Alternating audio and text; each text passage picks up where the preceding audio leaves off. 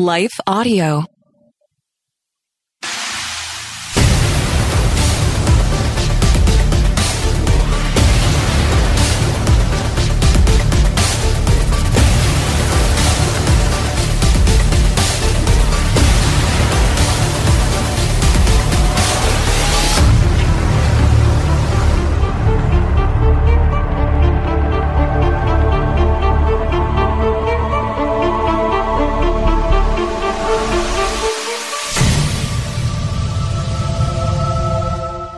Live a resilient life? And what pillars need to be in place to keep us on track when we're moving the right direction? So often, even on this show and in other venues, we talk about how to get back to where we need to be. Things have become difficult. The obstacles have jumped up in front of us. There's traumas and trials. We talk about all of this. How do we move forward in spite of those?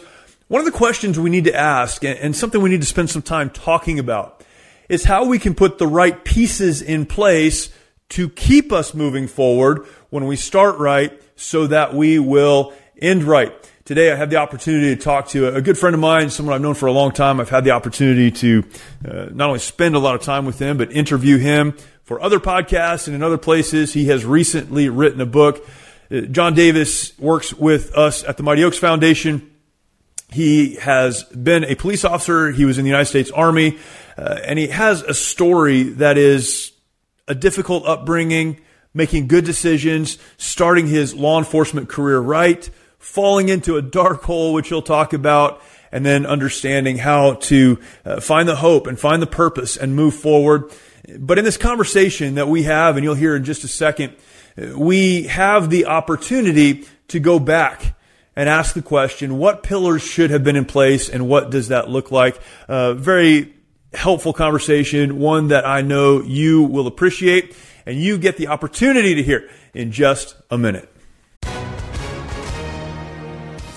Hi, everyone. If you've been injured in an accident that was not your fault, listen up. We have legal professionals standing by to answer your questions for free. Call now and find out if you have a case and how much it's potentially worth. Call 800 497 4410. I'm here with spokesman John Wolf. So, John, tell everyone listening who should call right now. Well, Maria, first off, thank you for having me here. It's always nice to answer the listeners' questions.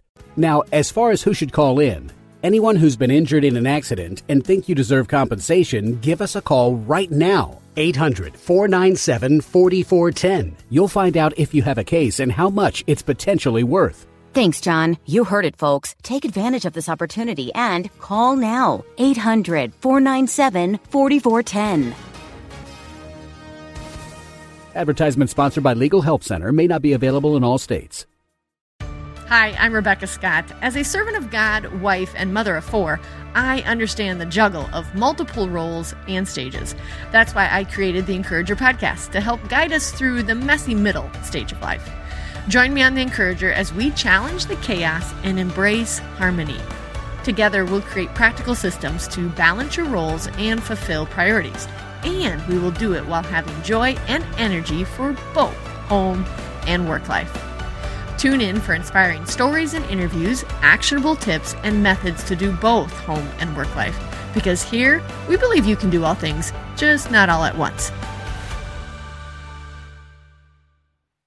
Hello and welcome to the March or Die Show. Very glad to have you joining me and looking forward to jumping into this incredible conversation. Before we get there, I want to remind you, if you're not yet subscribed to the podcast, please take some time to do that. You can subscribe from your favorite podcast platform, March or Die, the March or Die Show. Or better yet, go to jeremystalnecker.com, jeremystalnecker.com com, and you can find uh, connections to this podcast, connections to my blog, other contact information there. And I'd love for you to stop by jeremystalnecker.com. Want to jump into this conversation today. John Davis has been a friend of mine for uh, some time and uh, incredible story, a difficult story in, in a lot of ways, uh, brought up in a very difficult situation made some decisions early in his life that he was going to change his situation, was on the right path, going the right direction, and then life happened and career happened and decisions were made. Eventually found himself in a dark situation, had to understand what God still wanted to do in his life. We talk about all of that. One of the areas we spend some time really diving in is on this this idea or this understanding of the pillars that should be in place in our life if we're going to keep moving forward in the right way. And I'm really excited to be able to share this conversation with you.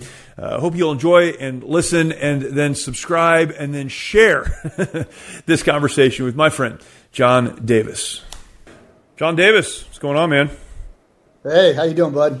Good. It's uh, it's good to talk to you. We just spent some time together last week. Um, but I, we, we've done podcasts and different conversations in the past, but nothing on this. And I wanted to, to talk to you and share your story with the March or Die audience because I think it fits so well into what we talk about all of the time here. That life throws stuff at us. There are obstacles, difficulties, trials, traumas. Sometimes we create it. Sometimes it's created for us. But regardless of how we find ourselves where we are, we have to move forward. And um, you and I are good friends and known you for a long time. And when I met you, you were kind of, in a lot of ways, I think, beyond some of those real deep, dark times of your life. Um, but as I've gotten to know you and heard your story and, come to understand where you've come from, and you know, I respect you so much, particularly knowing your story. So I wanted you to, to share that a little bit if you could. When you and I met, um, I guess we met because of Mighty Oaks, because of the work of Mighty Oaks. We were also training at the same jiu-jitsu gym, so there were a lot of crossovers. We had some mutual friends in common. Um, but you had just gotten married, I think. You and Quinny had just gotten married when we met. You came to one of our programs. You got really involved with what we're doing as a retired police officer. You got very involved with our first responder program. So that's where we, where you were when when I met you. And I would say, and I don't put words in your mouth, right? But it seemed like things were pretty good for you. But you were coming out of a really difficult season. So maybe you can start with, you know, kind of where you were when we connected, when we met, and then go back and tell the story of how you got to that place because it was not without extreme challenge. You've recently written a book about this, which we'll talk about as well. But um, yeah, I'd love for you to just kind of start there and then work backwards. Absolutely, absolutely. So yeah, like when we met, um, we met because I joined Carlson Gracie over there, and and then uh, Chad, who was one of our instructors, you know, yeah. seemed like a cool guy, fighter, military. Christian because he had the verses yeah. on the on the gi. We always talk about right. that. right. yeah. So he, he was cool, and then uh, the I am second video came out on Facebook. He had posted it. And my wife uh, Quinny, who also works for Mighty Oaks, she was like, "John, yeah, you should watch this." And I'm like, "Okay, I'll watch it." And she was on me all day, and she gave me one of those before I was going to bed, like, "You need to watch it," like telling me, "You need to watch this video." yeah. And as I watched that video, and I always share this, it's easy to share. Um, I didn't know much about Chad other than the military. I didn't know he was a police officer. And the beginning of the video is a radio call when he got in a shooting. So instantly I was like, oh my gosh, okay, let me let me really I'm sitting up, listening to it. My heart's racing a little bit as it does when, we go back to our own yeah. things that we've dealt with. And uh, I just listened to his story, and it was amazing because it was not the similarities of military or law enforcement or martial arts that wasn't really what did it for me. That was just some of the things that we had in common. Um, it was it was what he was sharing from his heart and the issues and how he failed as a husband and he failed as a father, and he became somebody that that he didn't want to be. And that's what I connected with. And as you shared, and we already stated, I wasn't a good place at that time. Man, I was happily married. Uh, I was walking with God. I mean, life life was good. Um, actually, it was it was the best. And I was forty how old was I? About 47 at the time, mm. 46, 46. I think it was 46. And it was the best place I'd been in my life um, in all aspects. Family was good. But the aspect of the thought of somebody actually understanding what was going on inside me, yeah. um, I thought there was nobody out there. And I was okay with it. Like it wasn't like holding me down, and I wasn't. Again, yeah. we talked. I was in a good place, but I still felt like there was nobody that could ever understand me. And when I watched that video, I was just blown away because there's one person in this world that can understand me and the failures and the mistakes I made. And it's Chad Robichaux, who's my jiu-jitsu coach. And I was so excited, man. I was sitting there like tears in my eyes. Just, it was this weight that was lifted off of me that it, it was undescribable. so when I saw him at the gym, and he's like, he's like standing there, and I just go up to him. I'm just babbling stuff, and he's just smiling at me. He's like, "Go to a program." I'm like, "You talking about a program?" I didn't really know about Mighty Oaks um, programs, PTSD. That was just like I always say, it was some virus that post 9/11 combat guys got, not me. I don't know what that is. Um, right. But he's like, "Go to a program," and and then I went to a program. And my wife encouraged me to go to the program, and when I got there, the thing that blew me away was it wasn't just Chad. It was every team leader that spoke transparently and from their heart. Um, it's been every student that has spoke transparently, been honest about their life, and it, it's not the circumstances. Um, you know, whether it's combat or personal trauma or law enforcement, it is the thing that connects us all is what goes on inside us and the struggles and, and the feelings and the emotions and you know some of the co- coping mechanism whether it's alcohol or porn or infidelity those are those are how we dealt with it. And it's not that exactly. It, it, again it just goes back to the heart. And I've been able to connect with so many like again every single one of them and what's going on inside them and that was every single time. It never gets old. It never gets uh, healing for me. Even being at Mighty Oaks for for seven years, sharing my testimony couple hundred times probably, writing the book. Every single time I hear it or every time I speak it, um, it helps me. It helps me go forward. It helps me strengthen myself, um, the man that I really want to be, which is a man of God, and man God created me to be. It pushes yeah. me in that direction. Why is transparency so important? This is something that you know we talk about a lot, and we try to lead in our programs, and as we try to help people with transparency, we want to let people know what is going on inside of us. But what I've learned over the last you know several years, I've been involved in ministry for a long time. Twenty years, I've been involved in ministry, church ministry, pastoral ministry, uh, working with Mighty Oaks, and what I've I've learned about transparency, and particularly transparency in the sense of I'm going to share with you my struggles so I can help you. It's very uncommon, and it's very uncommon in in the Christian world, unfortunately. Uh, why is is being transparent and being willing to be transparent, number one, why is it so unusual? And then two, why is it so helpful? You, you, talk about how man, there's one guy in the world who knows what what it's like to struggle the way I've the way that I've struggled. Why is it so unusual for people to be honest that way? And then on the other hand, why is it so helpful when people are? Well, it's so unusual, I think, and especially for men, because we look at sharing those things things that have done to us, you know, whether it's physical abuse, sexual abuse, two things I dealt with as a kid, right. are the mistakes, um, infidelity, you know, failing in my marriage, uh, stepping outside my marriage with other women. Those, I, I never feel good about those. It, it's, it's, it's always difficult. Writing the book, sharing yeah. testimonies, it never gets easy. I never feel good about it. Um, so there's that aspect. There's also the aspect of looking at it, uh, being looked at as weak. Us as men, like those things don't bother us. Um, the things that we deal with, the struggles, whether it's anxiety or depression. I mean, especially in the '90s, especially in law enforcement, man, we just deal with things. We see things, and we're men, we're warriors. you know, yeah. uh, those things aren't supposed to bother us, right? And, and, that's a lie. We know that's a lie. And, and to speak it, it's almost like I'm saying, "Yeah, I'm weak."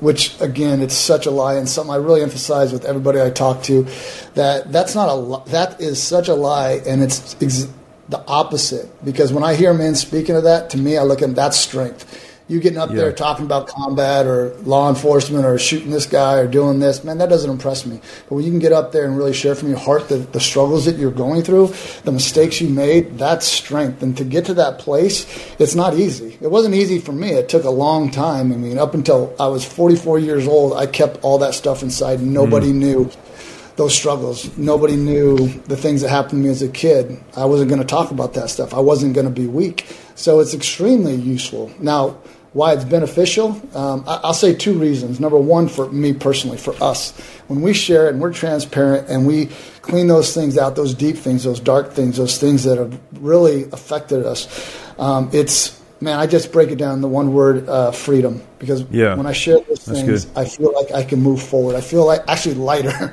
you feel lighter when you share these things, and the freedom in letting that thing out, walking around without that pit in your stomach when it just, it just burns. And I think a lot of us as men can understand what I'm saying on that because whether it's not telling your wife something or having this secret inside you when you walk around with it man it's just like it just burns at you and and the longer you yeah. go the worse it gets but when you release that when you speak it and understand that man i i'm just letting it out man i'm being transparent i'm sharing these things it helps you go forward as a man now, man, the, the, benefit of that, and and again, I said it like it's never easy uh, to do yeah, that. Right, as many times right. it's never easy, man. Half the time I'm crying, sharing about it, you know, sharing about man, my actions caused what it did. It, it's it's tough, but now I know how beneficial it is the, the, the lightness, the freedom, the strength to move forward by doing it. Mm. And with that, the other huge benefit, which really motivates me to keep on doing it, is how it connects with other men. And when I when I say it, and another man says, "Man, I understand that," and they say, "I'm going to share something I've never shared before," right? Because of what I shared. Man, you, you have to do it. You have to keep yeah. doing it. You got to get the word out there because there's so many of us, so many men and women that that keep these things locked up inside, burning, rotting our soul when we release it, uh, man, and just knowing that, uh, knowing so many times, uh, and I got a great story about that too. You mind if I share yeah. a story really quick? Yeah, do it. And it was it was about this it was about this guy I'd called being the applications coordinator for Mighty Oaks. I called this guy, uh, and I'll try to make the story short. And uh, I said, "Hey man, can you go to this program in Texas?" He's like, "Who is this?" And I'm like, "John Davis from Mighty Oaks." He's like, uh, "Yeah, where's it at?" I'm like, "California." He goes, Roger that. I'll be there. I'm like, you good? You need anything? You need a flight? No, I'll drive there. I'm like, okay. So I see him at the program. He comes up to me and he's like, he's like, John, uh, when you called me, I was on my way to kill myself. I got an argument with my wife. I had my pistol, my shovel, my poncho, and I was going to dig a hole, bury myself, shoot myself in the head because I want to spend eternity in hell. And I was like, whoa. Wow.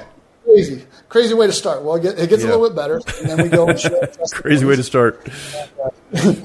we were split up, so I didn't hear his testimony. We sat down to eat, and he puts his headphone in my ear and he goes, "I want you to listen to this." And I started listening to his testimony. Now that that program, you were there, Jeremy, because I shared about. It was the first time I shared about being molested. and It was that female oh, yeah. babysitter. I'd asked yeah. you. I said, "Hey, this kind of came up. Should I share it?" And you're like, "Well, if God, you know, is is pressing on you to share it, share it." So I did. So this this guy I'm talking about, when I'm listening to his testimony, he got molested by a female babysitter, mm. and he said to me.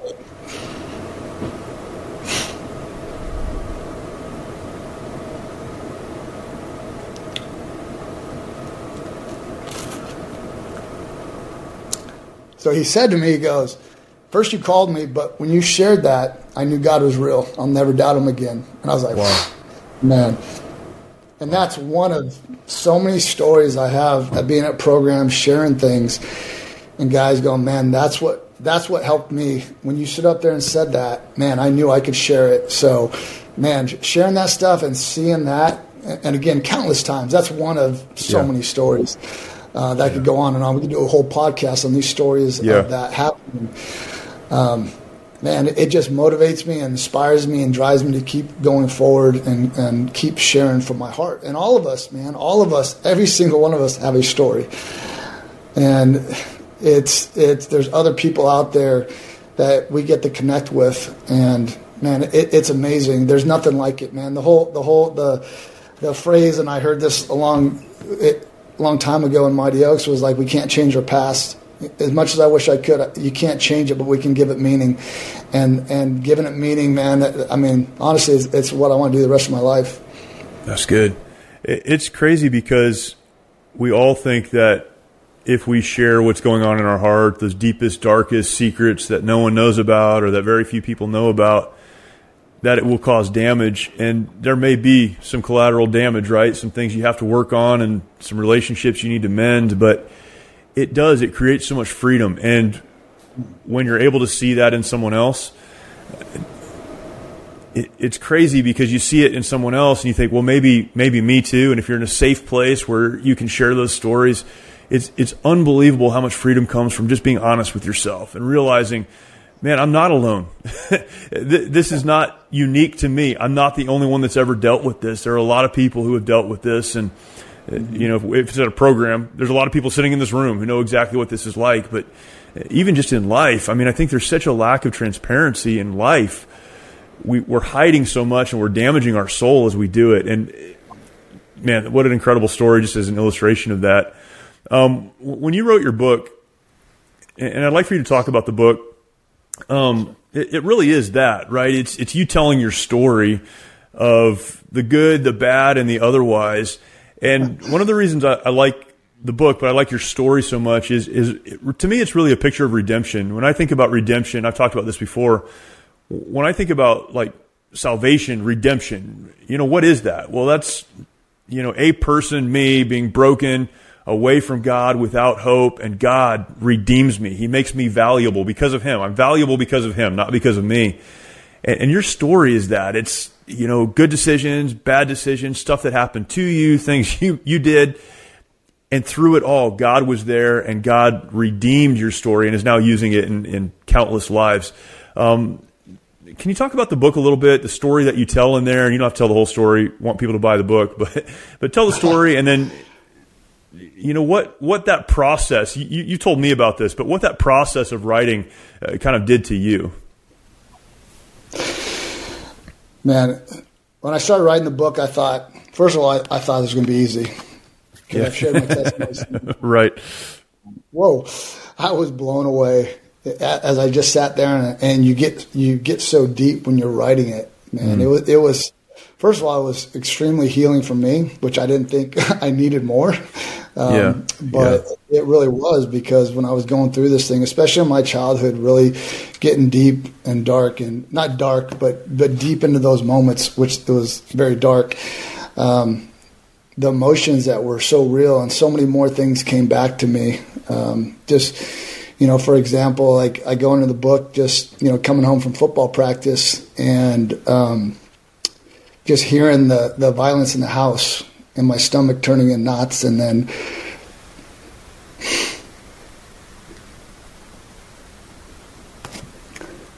just going to my bedroom and, and laying there and uh,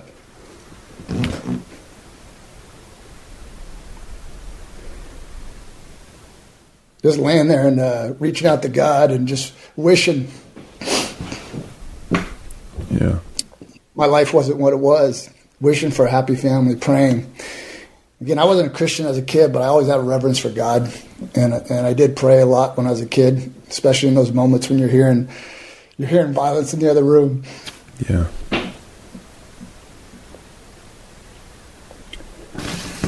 So being able to go through that, like, and really take my time, it was it was extremely, man, extremely healing, and uh, it felt great. I mean, it didn't feel great, but it was it was. Uh, I guess emotionally, just because I really didn't think I had so much stuff still deep down that I needed to deal with. So going through that and, and going back to those times and man, seeing it and feeling what was going on in the other room, as well as the abuse, the physical abuse, the sexual abuse, whether female babysitters, my the teenage boys, going through the, that.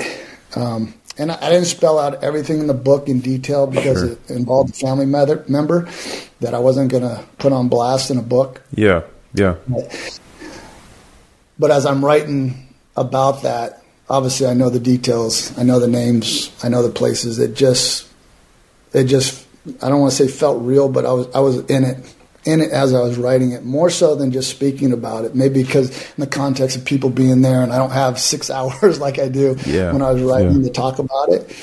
But but it was uh, it was great. I'm so glad that I did it. I mean, for myself, I, I didn't yeah. write it for myself. I wrote it for other people um, to give them hope and the redemption we talked about. But it was it was amazing for me to to go through that process in every aspect um, even the military stuff, which you know I was in multiple combat operations, um, but I always say it's much different. It was pre 9/11, like Panama and Desert Storm, wasn't near what post 9/11 combat was, but going through the feelings and emotions, being over the environment, being there, not thinking I was ever going to see my my son, who was born when I was in Desert Storm, just going through those emotions and feelings, those aspects of it, man, it, was, yeah. it was a uh, it was really healing going through all my law enforcement career, um, how I started, you know, and I guess we, I can get into this now a little bit because um, when I started, as you know, in law enforcement, man, I was walking with God, I was right on. and, and yeah. then writing about that process, that slow change as bitterness and anger, and it grew in my heart, and I wasn't staying in in the Word. I wasn't reading the Bible, and I, stopped going to church because I was working weekend graveyards, and and that anger, and and I kept shoving things down, but I still kept you know the mask on, the the, the Christian police officer mask on, but inside there was something much different. Not sharing with anybody actually what was going on with me, and just kept pushing forward, and that got worse and worse and worse until I ended up on that roof, and the name of the book's Man on the Roof because that was a that was a point in my life where you know after, after after chasing this guy on top of a roof, and I had that had a massive anxiety panic attack. Although at the time I had no idea what was going on on that roof, I thought I was going to die. Man, I thought I was going to fall off, and I'm squatting down on this roof, and just darkness and you know hate and just emptiness and darkness was in my heart. I knew something was wrong, and I, that was the point. And I knew what I should have done. And, and, we do that a lot in life. We're we're at these crossroads, forks in the road, and we know the right, but man, we just we take the easy way out, and the yeah. easy way out was for me and for a lot of us is just push it down and move forward. Yeah. You know, and after I did that, I went right into my second shooting, and after that second shooting, is is I just referred to, re, referred to as some dark dark years where I was running really mm-hmm. hot and stepping outside relationship and multiple relationship with women, just going to work looking for someone to get my hands on because my drugs i didn't drink i didn't do drugs but man my drug was violence at work which was pretty yeah. easy to find working weekends in whittier and then uh, women and i had to get one of them you know when i wasn't at work it, it was you know coach my boys i always always did that the one positive thing in my life although i started feeling pretty detached even doing that um, lifting weights martial arts because as I shared many times, when I found myself sitting there just thinking and feeling the pain and the hopelessness, it was a lot of times just holding my Glock, thinking, "Man, this is the way out." But yeah. I couldn't go out that way because I had two yeah. boys, and I wasn't going to go out like a coward. I was going to go out like a hero. So when I was at work, man, I was just, I was just trying. Um, trying to put myself in the worst situations possible, whether that's walking alleys in gang infested areas or driving like a maniac to a, a call, trying to get the, every hot call, just hoping I would get in a shooting. And it's not because I wanted to kill somebody. I wanted to make this clear. It wasn't like I wanted to kill somebody, take someone's life, man, but I needed that drug. And uh, yeah. only time I didn't feel is when I was in the fight. Yeah. That was it. And uh, I was striving for it. Yeah. What do you wish um, what do you wish you had not wish I, you can't go back and change anything but let me ask you this way. What advice would you give to someone who is in a good place but they're in maybe a law enforcement career they're in that type of job? How do you stay in that place? And you know i mean you, know my family and you know my my kids. You've been real involved with my my son particularly who's a new police officer. And so this is a you know something you've talked to him a lot about and we've talked a lot about. Um, but it's one thing to start right. How do you stay right? Looking back, what would you say are like the pillars, the things that you should have done that would have kept you on the right path? Well, pillars, I would say exactly what we talk about in Mighty Oaks staying in the Word, right? reading your Bible. And again, I was doing that a lot at the beginning. And then it waned. I'd open it up, yeah. read a verse, you know, yeah. but not really diving into it. So being in the Word, I mean, that, that's, that's our instruction manual. And, and I say this all the time, like when I've walked obedient to God, what, what He tells us in the Bible, our manual, my life has always been, not always been good. I've always had peace. Hmm. And that's one thing he, he guarantees. He doesn't guarantee happiness or everything will be great. But I've always had peace when I was walking with God. In my worst times, renting a room from a guy when everything was lost, you know, my kids weren't talking to me, you know, going, right. going through my second divorce, just literally barely hanging on to a job, barely enough money to put gas in my car. But it was at that point when I made a huge change Right? And I really c- committed my life to God. I really took accountability. Man, it was one of the places I had the most peace, and that was when I was 44. So mm-hmm. being in that Word, uh, being obedient to what God says. Um, the other pillar we talk about is being in prayer, you know, and not just the generic prayers before before uh, we eat, but yeah. really I point out your heart to God um, what you want. Uh, being in church, and I was in church uh, when I early on as a police officer, but I wasn't in church. Like I was showing up, right? And I, and I didn't didn't I didn't want to be there because it was like conviction. But mm. you know, being in fellowship, being around other brothers, You know, and then the one area I always talk about, the other pillar, the fourth pillar is the area that I never had was brotherhood, a cornerman. We talk about at Mighty Oaks, and that person that I could reach out to with those deepest, darkest things when things happen. Yeah. And my best times, that wasn't something I never, never shared anything with anybody. And if I would have had that component, I think early on in my law enforcement career when I was doing the other three things, when I was in church, when I was reading the Bible, when I was um, in prayer, if I would have had somebody, so when that bitterness was creeping in early on, um, like a place Ethan's in right now as he's starting his yeah. law enforcement career, man, that would be vital for him to have multiple guys that when you see things, when I would see, when I saw that first dead kid that I'll never get mm. on my brain, when I saw that little girl that was molested and it just tore me up, uh, women rape, just all these different things you see, you know, the 15 year old boy that got his brain, brains blown out on the wall. And I mean, just, and that's any police officer that we go through that on a routine basis. Yep. But if I would have had that person that I could have reached out to, said, man, that, that's hard, man. I'm, I'm hurting a little bit I'm struggling yeah. a little bit with this. Um, my wife and me and my wife got in a fight, and I'm so angry with her. You know, it's what just sharing, yeah. being transparent, as you said. I think early on, if I would have had that, it, it would, and then somebody I would respected and who would have kept me accountable. Not like, ah, that's cool, man. She was just, she's just a pain in the butt. That's how I. Yeah, yeah, Someone yeah, like, right. Man, you need an example. You need to love her like Christ loved the church. Like really pushed me and held me accountable and, and told me those things. And somebody I respected, man. I think that would have been out of out of the four things we I, we just talked about. That probably would have been the key thing for me um, because that was the key thing I wasn't doing yeah. um, ever ever. Yeah. And that's the one thing I do now to this day because we still go through struggles. I go through struggles all the time and attacks and issues with my wife. And like, man, I'm on the phone to, Jeff Stiff or Mike Mike Griffin all the time. But hey, yeah. hey, hey, guys, I did this. And as we talk about, okay, stupid, you know, do this next yeah, time good. or pray for me. And and yeah. but it's but just having that having that is is so vital for me. Um, yeah every day, knowing I got somebody when I when I'm dealing with something um, that I can reach out to and talk to. Yeah. Um, like I said, I, I talk to both those guys. Man, definitely at least once a week, sometimes more if it's a rough week. Yeah.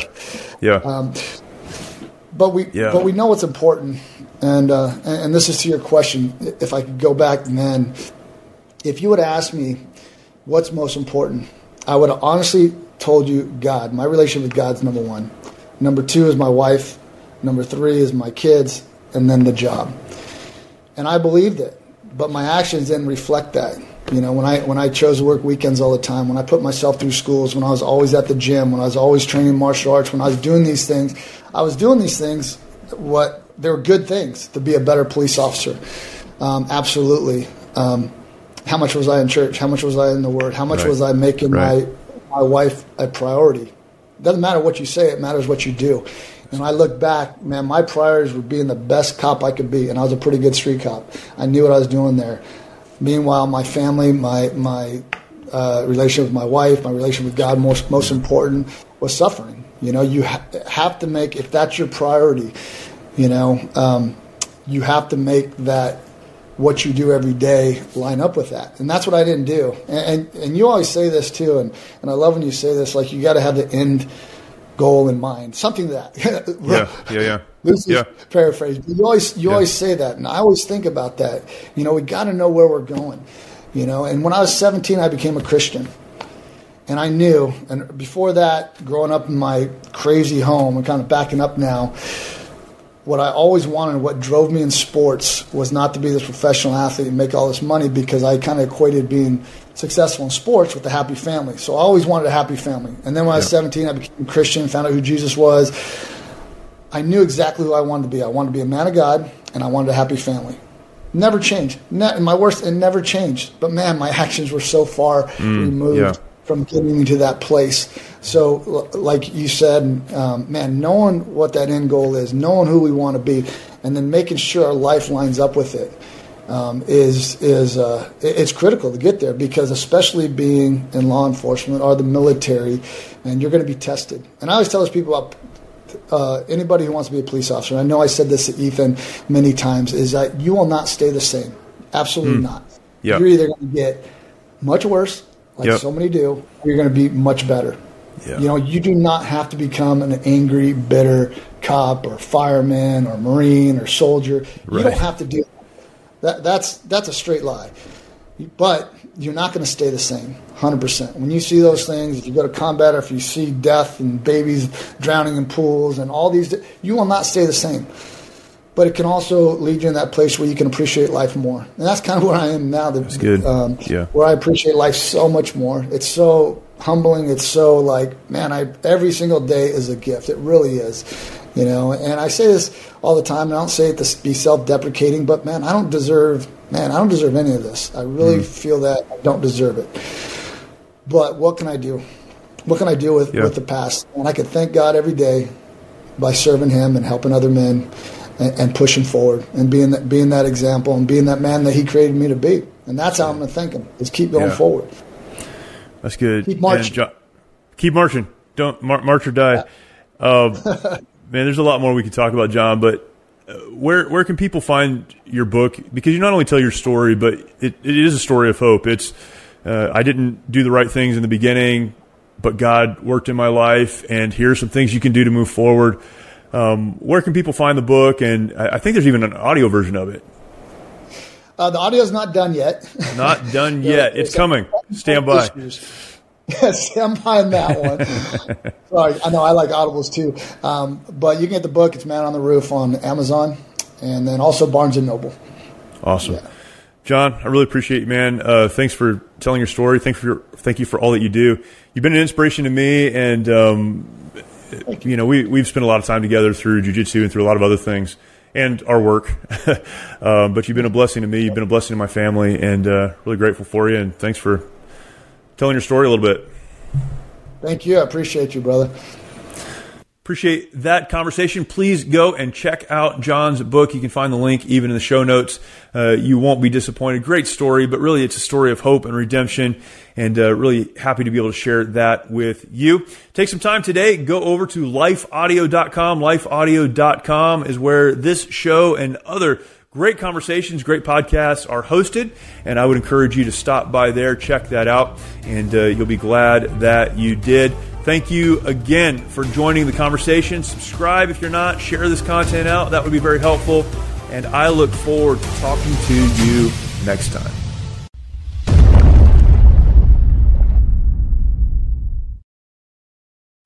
Many of our veterans feel they need to fight their battles alone. This self isolation has led to the staggering statistic of more than 20 veterans taking their lives every day. The mission of Mighty Oaks is to eradicate the veteran suicide epidemic and help our warriors change their legacies. We've been able to help over 4,000 veterans and first responders by equipping them with the tools they need to live the lives they were created to live. Our faith based, peer to peer approach has one of the highest success rates of any program available today, offering hope and understanding to those who need it most. By aligning their lives to biblical principles, these men and women are able to lead their families, their communities, and our nation. It's your generosity that can make a difference in the lives of the men and women who have fought for our country and our freedoms. Now that they're home, don't let them fight alone. Learn more at mightyoaksprograms.org. No matter what you're going through, you are not alone. Sis, if you've experienced pain in your father daughter relationship, I want you to know that you are loved and seen. I'm Kia Stephens, host of the Hope for Women with Father Wounds podcast, and I created my show to help you exchange your father wounds for the love of God the Father. Join me for encouragement, wisdom, and scripture. Just search Hope for Women with Father Wounds on lifeaudio.com or wherever you get your podcast.